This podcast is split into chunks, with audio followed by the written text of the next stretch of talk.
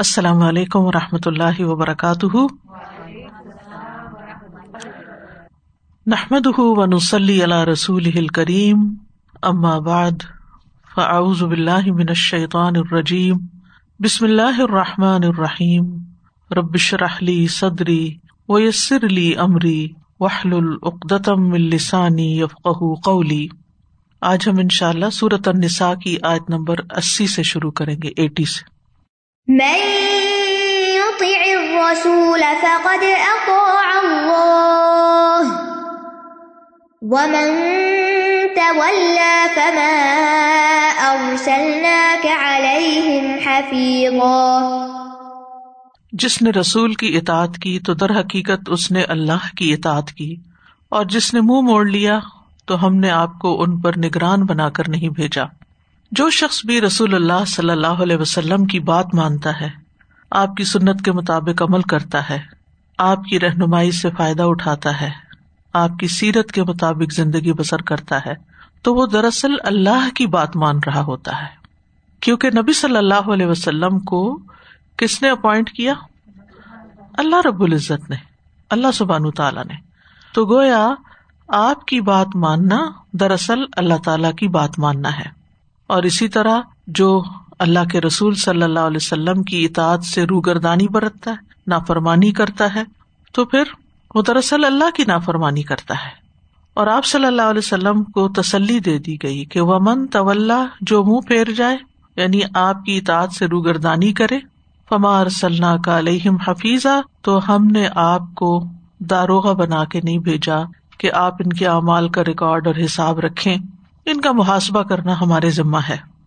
تو میں رسول فقد عطا اللہ۔ سوال یہ پیدا ہوتا ہے کہ رسول صلی اللہ علیہ وسلم کی اطاعت لازم کیوں ہے؟ کیوں ضروری ہے؟ اور اس کو اتنی اہمیت کیوں دی گئی ہے؟ تو بات یہ کہ کسی بھی بات پر عمل کرنے کے لیے جب کوئی عملی نمونہ سامنے ہوتا ہے یعنی کسی حکم پر عمل کرنے کے لیے جب اس کا کوئی ڈیمو پیش کر دیا جاتا ہے، کوئی عملی نمونہ پیش کر دیا جاتا ہے، کوئی مثال پیش کر دی جاتی ہے، تو اس چیز کو فالو کرنا، اس کے مطابق کام کرنا آسان ہو جاتا ہے۔ جب کوئی پریکٹیکلی آپ کو کر کے دکھاتا ہے، ایک ہوتا ہے زبان سے بتا دینا، اس میں آدھی بات بعض اوقات سمجھ آتی، آدھی نہیں آتی، لیکن جو کوئی کر کے دکھاتا ہے تو وہ بات زیادہ سمجھ میں آتی ہے۔ تو اللہ سب تعالیٰ نے صرف کتاب نہیں اتاری، بلکہ رسول صلی اللہ علیہ وسلم کو بھی بھیجا تاکہ جو کچھ اللہ تعالی ہم انسانوں سے چاہتے ہیں وہ رسول اللہ صلی اللہ علیہ وسلم کر کے دکھائے لوگوں کو۔ تو شریعت کے احکام سمجھنے کی بات ہو یا پھر دین پر عمل کرنے کی، تو وہ اس وقت تک ممکن نہیں جب تک کہ رسول اللہ صلی اللہ علیہ وسلم کی بات نہ مانی جائے اور آپ کے طریقے کو نہ دیکھا جائے۔ کیونکہ آپ اللہ سبحان تعالیٰ کی طرف سے رسول ہیں، مبلغ ہیں اور آپ کی اطاعت اللہ کی اطاعت ہے، چاہے نماز، روزے کا معاملہ ہو، عبادات کا معاملہ ہو، یا پھر انسانوں کے ساتھ ہمارے معاملات اور تعلقات ہوں۔ ان تمام چیزوں میں جب تک قرآن کی تشریح یا تفسیر یا توضیح رسول اللہ صلی اللہ علیہ وسلم اپنے قول اور عمل سے نہیں کرتے اور اس کے مطابق ہم زندگی بسر نہیں کرتے، تو گویا ہم اللہ سبحان تعالیٰ کی نافرمانی کا ارتقاب کر رہے ہیں۔ حدیث میں بھی آتا ہے، رسول اللہ صلی اللہ علیہ وسلم نے فرمایا، من عطا انی فقد عطا اللہ۔ جس نے میری اطاعت کی تو یقیناً اس نے اللہ کی اطاعت کی۔ اور پھر یہ کہ یہ صرف آپشنل چیز نہیں ہے کہ کریں یا نہ کریں، بلکہ ہمارے لیے یہ لازم ہے۔ عبداللہ بن عمر کہتے ہیں کہ ایک دن وہ چند صحابہ کے ساتھ بیٹھے ہوئے تھے کہ رسول اللہ صلی اللہ علیہ وسلم تشریف لائے۔ فرمایا، اے لوگو، کیا تم نہیں جانتے کہ میں تمہاری طرف اللہ کا پیغمبر بنا کر بھیجا گیا ہوں؟ لوگوں نے ارض کیا، کیوں نہیں؟ ہم اس بات کی گواہی دیتے ہیں کہ آپ اللہ کے ہی پیغمبر ہیں۔ نبی صلی اللہ علیہ وسلم نے فرمایا، کیا تم نہیں جانتے کہ اللہ نے اپنی کتاب میں اس کا حکم نازل فرمایا کہ جو میری اطاعت کرے گا گویا اس نے اللہ کی اطاعت کی؟ لوگوں نے ارض کیا، کیوں نہیں؟ ہم اس بات کی گواہی دیتے ہیں کہ جو آپ کی اطاعت کرتا ہے وہ دراصل اللہ کی اطاعت کرتا ہے اور آپ کی اطاعت اللہ ہی کی اطاعت ہے۔ کیونکہ آپ کی اطاعت کا حکم اللہ نے دیا ہے۔ جیسے پیچھے آپ پڑھ چکے ہیں عطی اللہ و عطی الرسول و اول امر بن کو تو عطی اللہ عطی اور رسول لیکن عطی اول امر نہیں کہا گیا وہ اول امر بن کو کہا گیا۔ اور فرمایا، ومن طول فما ارسلنا کا علیہم حفیظہ۔ تو جو منہ پھیر جائے، منہ موڑ جائے، روگردانی کرے بات نہ سنے آپ کی آپ کی سنت پر اعتراض کرے آپ کے طریقے کے اوپر آبجیکشن ہو اس کو، تو پھر یہ آپ کی ذمہ داری نہیں کہ آپ اس سے نپٹے اس سے ہم نپٹیں گے۔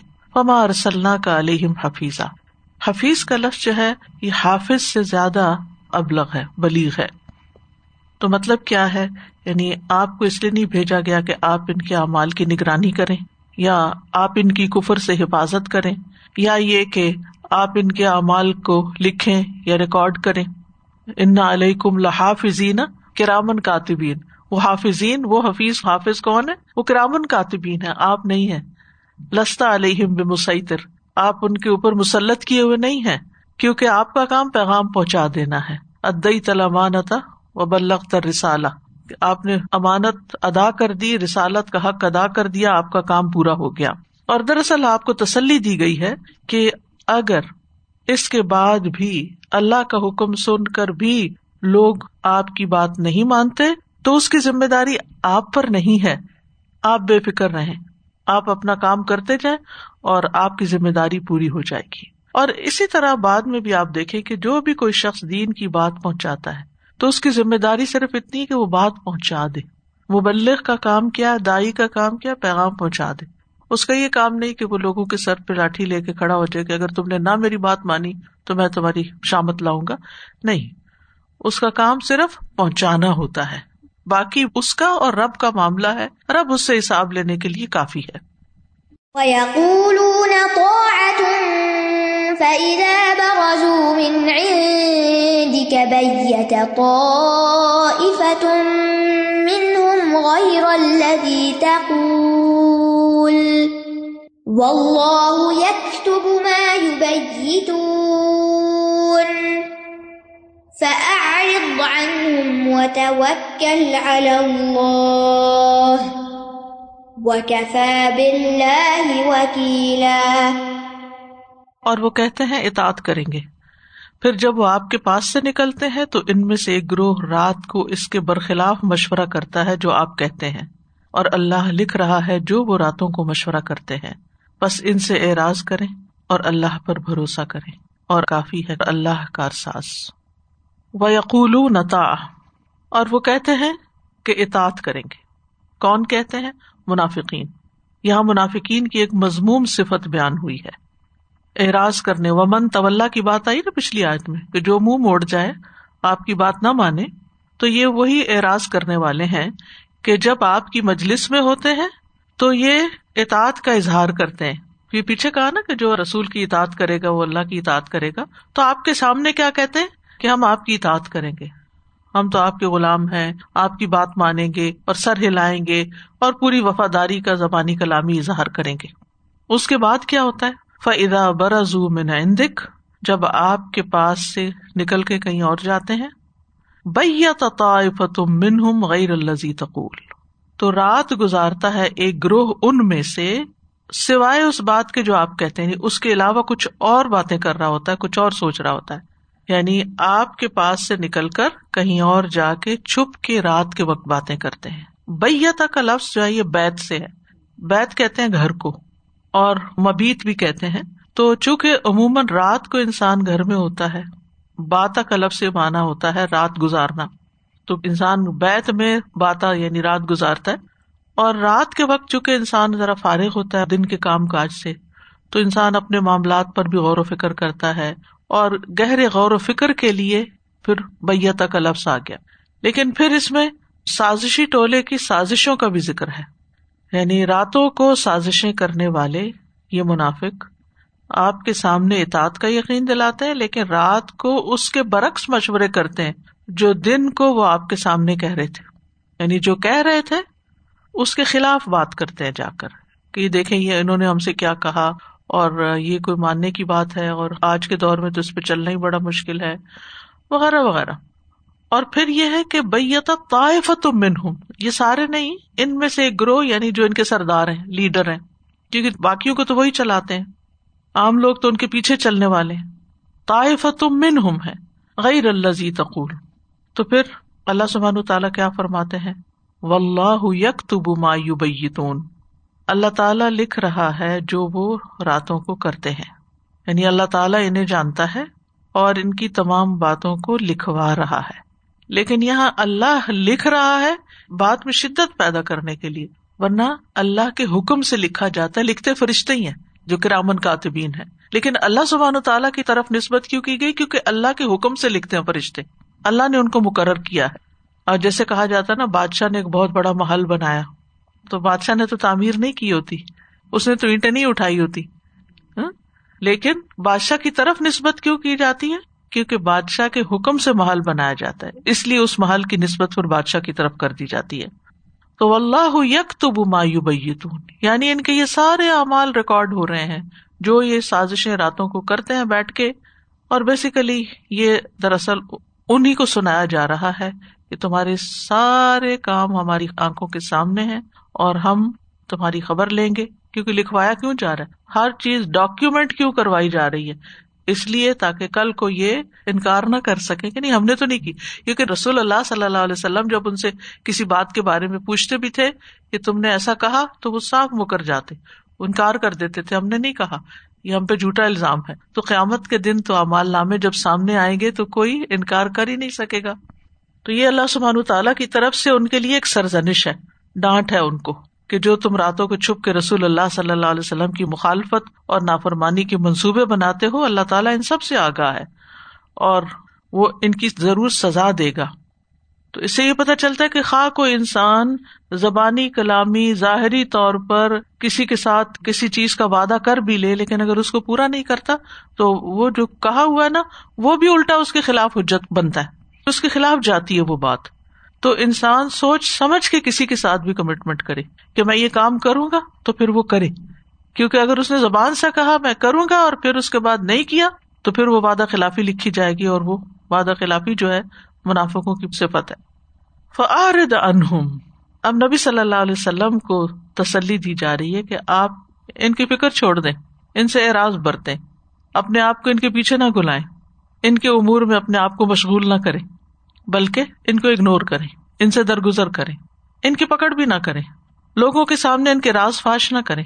اور ان سے ڈرے بھی نہیں۔ آ رہے جانو ان سے لا تعلق اختیار کرے گویا as if they don't exist جیسے ہے ہی نہیں کہیں۔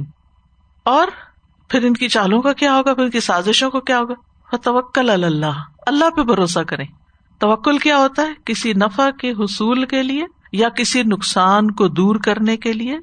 یعنی جس چیز کا انسان کے دل کے اندر ڈر ہوتا ہے کہ ہے یہ سازشی ٹولہ مجھے کہیں نقصان نہ دے۔ تو ان معاملات کو پورے یقین اور اعتماد کے ساتھ اللہ کے سپرد کر دینا۔ اللہ ان کو سنبھالے گا۔ میں نہیں ان سے نبٹ سکتا، اللہ ان کی خبر لے گا۔ و توکل اللہ کیونکہ اعراض کیا ہی نہیں جا سکتا جب تک اللہ پہ بھروسہ نہ ہو۔ کیونکہ یا تو انسان اپنے دل پہ لے لیتا ہے کہ میں ان سے نبٹتا ہوں، میں ان کی خبر لیتا ہوں۔ تو ہم کہاں لے سکتے؟ جو لوگ جھوٹے ہوں، وعدہ خلاف ہوں، جو آپ کے خلاف سازشیں کریں، جو سامنے کچھ ہو پیچھے کچھ ہو آپ ان کو کہاں سے پکڑ سکتے؟ اگر پکڑ کے ان کو بے نقاب بھی کریں، ان کو کہیں بھی، تب بھی جب پھر موقع آئے گا، پھر وہ وہی کچھ کریں گے دوبارہ۔ تو اس طرح انسان کی زندگی جو ہے، ایسے لوگوں کے پیچھے پڑ کے ضائع ہو جاتی ہے۔ یہ اپنے آپ کو ضائع کرنا ہے۔ لہٰذا آ رہے دان ہوں اور معاملہ اللہ کے سپرد کر دیں۔ اللہ کو اپنا وکیل بنا لے وہ کفا بلّہ وکیلا اور اللہ ہی کافی ہے کارساس وکیل کا مطلب ہوتا ہے جو کافی ہو، حامی ہو، ناصر ہو، مددگار ہو، نگران ہو، اس کی نگرانی کافی ہے۔ حقیقت یہ ہے کہ انسان چاہتے ہوئے بھی اور بعض اوقات وسائل رکھتے ہوئے بھی، عقل رکھتے ہوئے بھی انسان بہت سے کام کر نہیں سکتا۔ وہ اس کے بس میں نہیں ہوتے، اس کے ہاتھ میں نہیں ہوتا۔ لوگوں کے دل انسانوں کے کنٹرول میں تھوڑی ہیں۔ ان کی حرکتیں انسانوں کے کنٹرول میں نہیں ہے ہر ایک کو اپنی ایک آزادی ملی ہو جس کی وجہ سے وہ جو چاہتا غلط سلط کام کرتا ہے، تو آپ کس کس کو پکڑیں گے؟ باقیوں کو تو چھوڑ دیں، اپنے گھر میں ہی دیکھ لیں۔ آپ کا معاملہ اپنے بچوں کے ساتھ ہوتا ہے، چار بچے ہیں آپ کے، آپ چاروں کو سمجھاتے ہیں، کچھ بات سنتے ہیں، کچھ نہیں سنتے۔ اور سامنے کہہ دیتے ہیں ہاں ٹھیک ہے، بالکل آپ صحیح کہہ رہی ہیں۔ اور پھر اس کے بعد جب آزادی ملتی ہے تو پھر وہی غلطیاں دہرانے لگتے ہیں۔ کیا کریں آپ؟ کیا کر سکتے؟ کہاں تک جا سکتے؟ آپ کا کام ہے سمجھاتے رہنا اور اس کے بعد ان سب کو اللہ کے حوالے کریں کہ اللہ، آپ ان کی تربیت کریں گے۔ آپ نے ان کو سیدھے رستے پہ رکھنا کیونکہ سیدھا رستہ تو دکھاتا ہے۔ میں نہیں دکھا سکتا۔ ان کلا حدی من احبتا جن سے آپ محبت کرتے ہیں اور جن کی فکر آپ کرتے ہیں اور جن کے پیچھے ہم گلے جاتے ہیں کہ یہ تو ضروری سیدھے راستے پہ چلے اور ہم اپنی پوری انرجی لگا دیتے ہیں ان پر اور پھر بھی نتائج وہ نہیں نکلتے جو ہم چاہتے ہیں۔ تو یہ تو ہمارے کرنے کا کام ہی نہیں تھا جس پہ ہم لگ گئے۔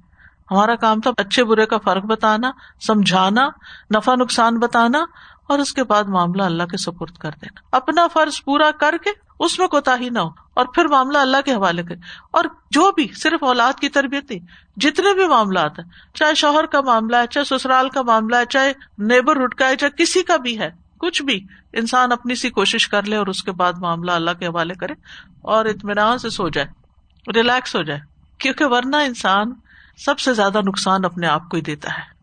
اور ویسے بھی ہمیں توکل کا حکم ہے وہ توکل الحی لا یموت و سب حمدی ہی اس زندہ پر بھروسہ کرو جو کبھی نہیں مرے گا اور اس کی حمد کے ساتھ تصبیح کرو۔ توکل جو ہے وہ ایمان کی علامت ہے۔ کسی بھی معاملے میں لوگوں سے نہیں ڈرنا چاہیے۔ اللہ سے ڈرنا چاہیے۔ جیسے جنگ عہد کے بعد جب مسلمانوں نے کفار کا پیچھا کیا اللہ دین قال الحم الناس ان الناس قد جمعوا لکم فخشوہم فزادہم ایمانا وقالوا حسبنا اللہ ونعم الوکیل۔ ایسے تمام مواقع پر جس چیز پر بھی آپ پریشان ہونا اور جو چیز بھی آپ کے ہاتھ سے نکلتی معلوم، چاہے رسک کا معاملہ ہو، چاہے اولاد کا ہو، چاہے کوئی بھی ہو، تو سب موقع پر کہے ہس بھی اللہ ہو نعم الوکیل۔ میرے لیے اللہ کافی ہے۔ میں نے اپنا معاملہ اس کے سپرد کیا۔ تو ہر طرح کا نقصان، ہر طرح کا خوف، ہر طرح کی پریشانی، ہر جگہ۔ وہ اللہ فل توکل المؤمنون۔ اسی طرح لوگوں کی اذیتوں کے مقابلے میں نبی صلی اللہ علیہ وسلم کو فرمایا گیا، ولا تو الکافرین اول منافقین و دا ادا و توکل اللہ و کفا بلّہ وکیلا صورت الحضاب میں آتا ہے۔ اور کافر اور منافقوں کا کہنا نہ مانو۔ اب جب ان کا کہنا نہیں مانیں گے تو ناراض ہوں گے، وہ مخالف ہو جائیں گے۔ بازوقت ایسا ہوتا ہے نا کہ کسی انسان کی غلط بات آپ نہیں مان سکتے، پھر آپ کو ڈر بھی لگتا ہے کہ اب یہ تو چھوڑیں گے نہیں مجھے۔ اور ان کی اظہار ثانی کی پرواہ نہ کرو، کیونکہ وہ باتیں بناتے ہیں، بنانے دو۔ اور اللہ پہ بھروسہ کرو اور وکیل کی حیثیت سے اللہ کافی ہے۔ پھر اسی طرح لوگوں کی روح گردانی لوگ منہ موڑ جاتے ہیں، چھوٹی چھوٹی باتوں پہ ناراض ہو جاتے ہیں، آپ کو چھوڑ جاتے ہیں۔ تو اس وقت انسان کو پریشانی ہوتی ہے۔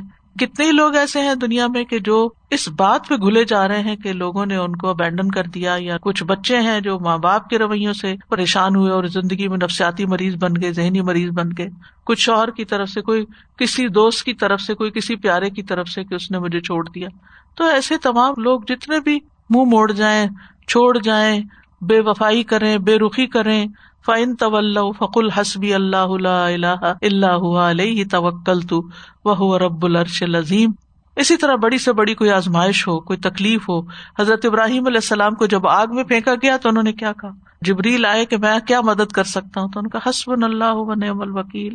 اور اسی طرح یہ جو بیماری پھیلی ہوئی ہے پینڈیمک، اس میں بھی انسان بار بار خوف کا شکار ہوتا ہے۔ جب کوئی خبر سنتا ہے، جب کوئی بات سامنے آتی ہے، پتہ نہیں کیا ہو جائے۔ کل نہیں اسی بنا اللہ ما کتب اللہ ہوا مولانا و اللہ فلی توکل المؤمنون۔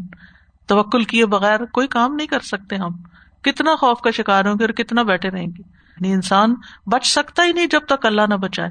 تو معاملہ اللہ کے سپرد کر دینا چاہیے۔ اور جب انسان اللہ کے سپرد معاملہ کرتا ہے، تو اللہ تعالیٰ ایسے لوگوں سے محبت کرتا ہے۔ ان اللہ یحب المتوکلین اور وہ ان کے لیے کافی ہو جاتا ہے۔ وہ میں توکل اللہ فہو حسب جو اللہ پہ بھروسہ کرے، اللہ اس کے لیے کافی ہے۔ اور اللہ توکل کرنے والوں کو لوگوں کی چالوں سے بچا لیتا ہے۔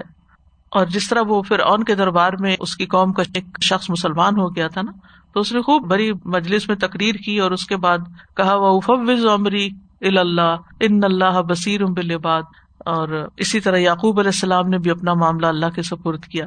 جو توکل کرتے نا شیطان کا ان پہ زور نہیں چلتا۔ ان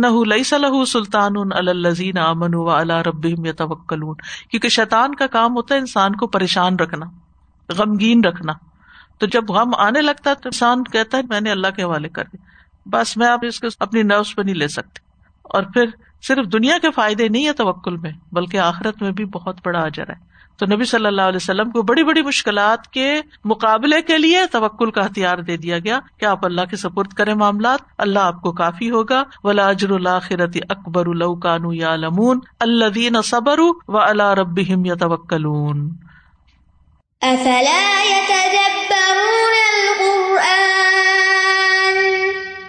ولو كان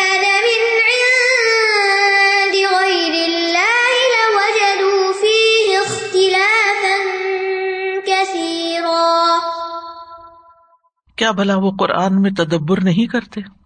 اور اگر یہ اللہ کے سوا کسی اور کی طرف سے ہوتا، تو ضرور وہ اس میں بہت زیادہ اختلاف پاتے۔ ویسے تو خطاب عام ہے، سب سے، لیکن یہاں اس کانٹیکس میں منافقین کی طرف اشارہ۔ یعنی منافقین ہی کے بارے میں کہا جا رہا ہے کہ اگر وہ لوگ قرآن کریم کو غور سے سنتے، اس کے معنی پہ غور کرتے، اس کے مضامین پہ تدبر کرتے، تو انہیں مکمل معرفت حاصل ہوتی۔ اس بات کی کہ رسول اللہ صلی اللہ علیہ وسلم برحق ہیں۔ جو دین لے کر آئے ہیں وہ برحق ہیں۔ جو حکم وہ ہمیں دیتے ہیں، اس میں فائدہ ہے ہمارا۔ اس میں ہماری دنیا اور آخرت کی بلائیاں ہیں۔ تو پھر ان کو نفاق سے نجات مل جاتی۔ یہ اس مرض سے باہر نکل آتے۔ کیونکہ قرآن دلوں کی بیماریوں کے لیے شفا ہے۔ اور دلوں کی بیماریوں میں سب سے بڑی بیماری دین کے بارے میں، اللہ کے بارے میں شک کرنا ہے۔ تو اس شک کا علاج قرآن میں ہی ہے، اور کہیں نہیں ہے۔ تو افلا یا تدبرون القرآن؟ یہ جو حمزہ ہے نا، افلا، آ، یہ بل کے معنوں میں بھی استعمال ہوتا ہے اور ڈانٹ کے لیے بھی ہے یعنی یہ استفام جو ہے، افلا، کیا تم ایسا نہیں کرو گے؟ کیوں نہیں کرتے تم؟ تو یہ سوال اسی لیے نہیں کہ اس کا کوئی جواب دیا جائے، نہیں، یہ ایک طرح سے ان کی حالت کے اوپر بات کی جا رہی ہے کہ ان کی یہ مرض کیوں نہیں ختم ہوتی؟ یہ قرآن پہ غور کرتے، قرآن کو پڑھتے سمجھتے، اس میں وقت لگاتے تو اس مصیبت سے نجات پاتے۔ اور یہ تدبرون تدبر سے ہے۔ زمخشری کہتے ہیں، تدبر العمر کا مطلب ہے کسی معاملے یا کام کے انجام میں غور و فکر اور سوچ بچار کرنا۔ اور یہ غور و فکر کرنا کہ اپنے انجام اور انتہا میں وہ کس چیز کی طرف لوٹ کے جائے گا۔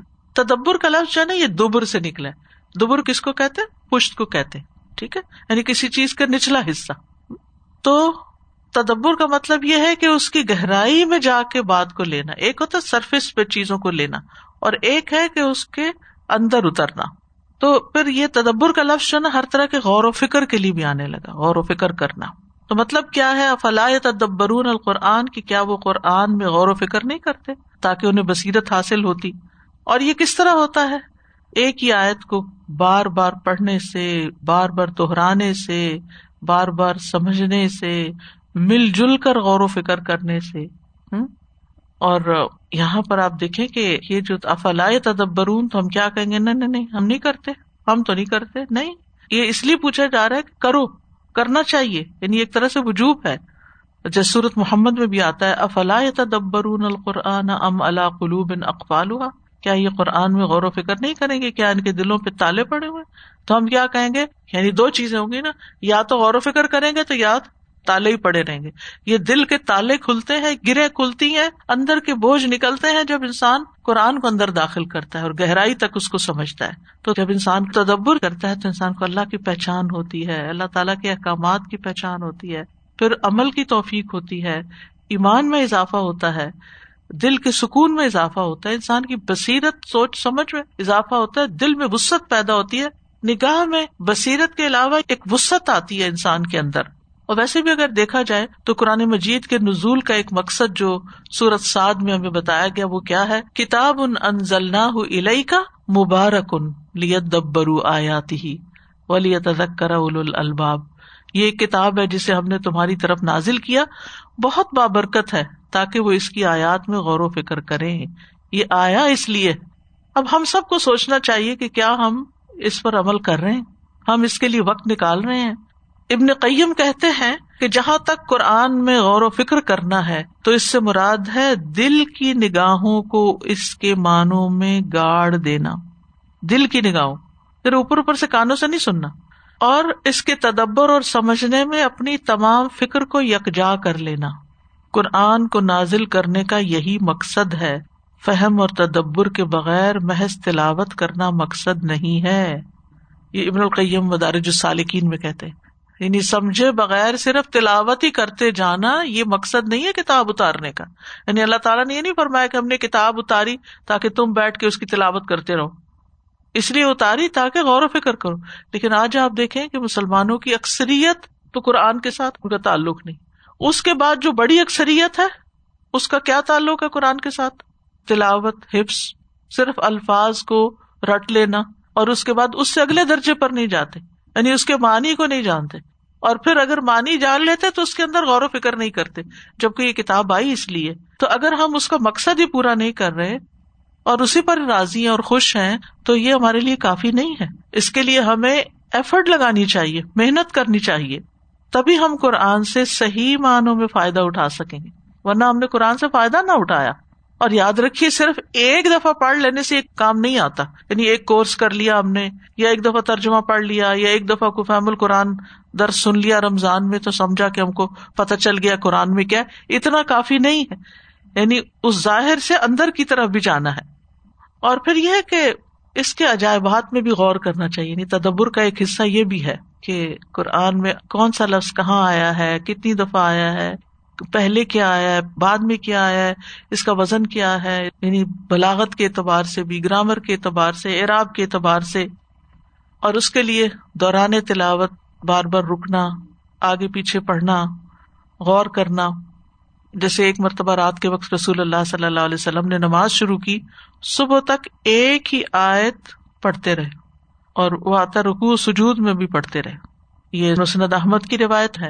صلی رسول اللہ صلی اللہ علیہ وسلم علیہ لطن فقرا اب آیتن حتیٰ اسبہ یرکا بحا و یس جد بحا ان تو ادب ہوں و ان نہ میں بادک و ان تخر لہم ف ان کا انت العزیز الحکیم۔ صورت المائدہ کی آیت ہے۔ محمد بن کاب قرضی کہتے ہیں کہ میں اپنی رات میں صبح تک صرف اعزاز الزلت اردو اور القاریہ پڑھتا رہوں، اس سے زیادہ نہ کروں۔ ان دونوں کو بار بار لوٹاتا رہوں، غور کرتا رہوں۔ تو یہ مجھے زیادہ عزیز ہے کہ میں تیز تیز پڑھ کے رات میں پورا قرآن ختم کر دوں۔ اور تدبر کا مقصد کیا ہے؟ یعنی پھر تدبر بھی منزل نہیں ہے۔ تدبر کا مقصد ہے کہ ہم اپنے عمل کے لیے اس میں سے نکات نکالیں اور اپنے عمل میں تبدیلی لائیں۔ حسن بصری کہتے ہیں، اللہ کی قسم تدبر یہ نہیں کہ اس کے حروف کی تو حفاظت کی جائے۔ اور اس کے حدود یعنی معنی کو ضائع کر دیا جائے۔ یہاں تک کہ ان میں سے ایک کہتا ہے کہ میں نے سارا قرآن پڑھ لیا۔ حالانکہ قرآن کا کوئی اثر نہ اس کے اخلاق میں دکھائی دیتا ہے، نہ عمل میں۔ تو اصل تو مقصد کتاب آئی، اس لیے کہ ہدایت ہو۔ ولو کا نمن ان دغیر اللہ لوجد فی اختلاف کثیرا اگر یہ اللہ کے علاوہ کسی اور کی طرف سے ہوتا، تو اس میں بہت زیادہ اختلاف پاتے۔ یعنی کنٹرڈکشن کچھ آیتیں کچھ آیتوں سے ٹکرا رہی ہوتی۔ ابن عباس قطع اور ابن زید سے مربی ہے کہ اس اختلاف میں الفاظ کی قرآت کا اختلاف، مثالوں کے بیان کرنے میں الفاظ کا اختلاف، صورتوں اور آیات کا تعین یا مکی مدنی ہونے کا اختلاف داخل نہیں۔ ٹھیک ہے؟ یعنی سب آقرات جو آپ نے سنا ہوگا کہ مختلف طریقے سے جو قرآن پڑھتے ہیں، وہ سب صنعت سے نبی صلی اللہ علیہ وسلم سے ثابت ہے۔ وہ کسی اور نے ایجاد نہیں کیا اپنی طرف سے۔ اور وہ چونکہ سات لہجوں پہ قرآن اترا ہے، تو اس لیے وہ اختلاف میں نہیں آتا۔ اسی طرح مثال بیان کرنے میں الفاظ کا اختلاف بازوقت ہوتا ہے۔ بازوقت ایک واقعہ جو ہے، جیسے قصص المبیا ہے اس کا کچھ حصہ ایک جگہ پر ملتا ہے، دوسری جگہ کچھ اور طرح ملتا ہے۔ تو یہ اختلاف نہیں ہے۔ اسی طرح بعض صورتوں کے بارے میں آتا ہے، مکی اور بعض کہتے ہیں، نہیں، یہ مدنی ہے تو کہیں کہیں اس طرح کا اختلاف بھی آ جاتا ہے۔ بہت کم ہے، لیکن وہ مراد نہیں ہے۔ اس سے مراد کلام کا کلام سے متضاد ہونا ہے۔ اور جو شخص قرآن آیات میں تضاد پیش کرے، اس کی اپنی عقل ناقص ہے۔ کیونکہ قرآن میں تضاد نہیں ہے۔ وہ خود اس معاملے میں لا علم ہے۔ تو یہ بات اس لیے کی گئی کہ یہ کتاب اللہ ہی کی طرف سے ہے دراصل۔ یہ نہ سوچو کہ یہ کسی اور کی طرف سے۔ کیونکہ تیئیس سال میں نازل ہوا نا قرآن۔ تو آپ دیکھیں کہ اللہ کی طرف سے نہ ہوتی، اگر کسی انسان کی طرف سے ہو کوئی بات، تو تیئیس سال میں کتنا فرق آ جاتا ہے۔ مجھے یاد ہے کہ چھبیس سال پہلے میں نے پڑھانا شروع کیا تھا، تو میں کبھی کبھی ایسے سوچتی ہوں کہ وہ جو پہلی دفعہ پڑھایا تھا اور پھر دوسری دفعہ پڑھایا تھا، اس وقت تو میری اسپیڈ کتنی تیز تھی اور میں نے کیا کیا باتیں کر دی اور پھر آہستہ آہستہ اپنے اوپر چیک رکھنا شروع کیا کہ سوچ سمجھ کے بات کرنی ہے اور کرتے کرتے کرتے یعنی ایک اسٹائل میں چینج آ جاتا ہے، الفاظ میں چینج آ جاتا ہے، مثالوں میں چینج آ جاتا ہے آڈینس کے مطابق، حالات کے مطابق اتنی ساری تبدیلیاں آ جاتی لیکن قرآن مجید میں یعنی کہ اول سے آخر تک بلاغت میں کوئی فرق نہیں اور کہیں کسی قسم کی لغت کی کوئی غلطی نہیں۔ ہم تو جملوں میں مذکر سے منس اور کہاں کہاں سے گرامر کی کیسی کیسی غلطیاں کر دیتے ہیں۔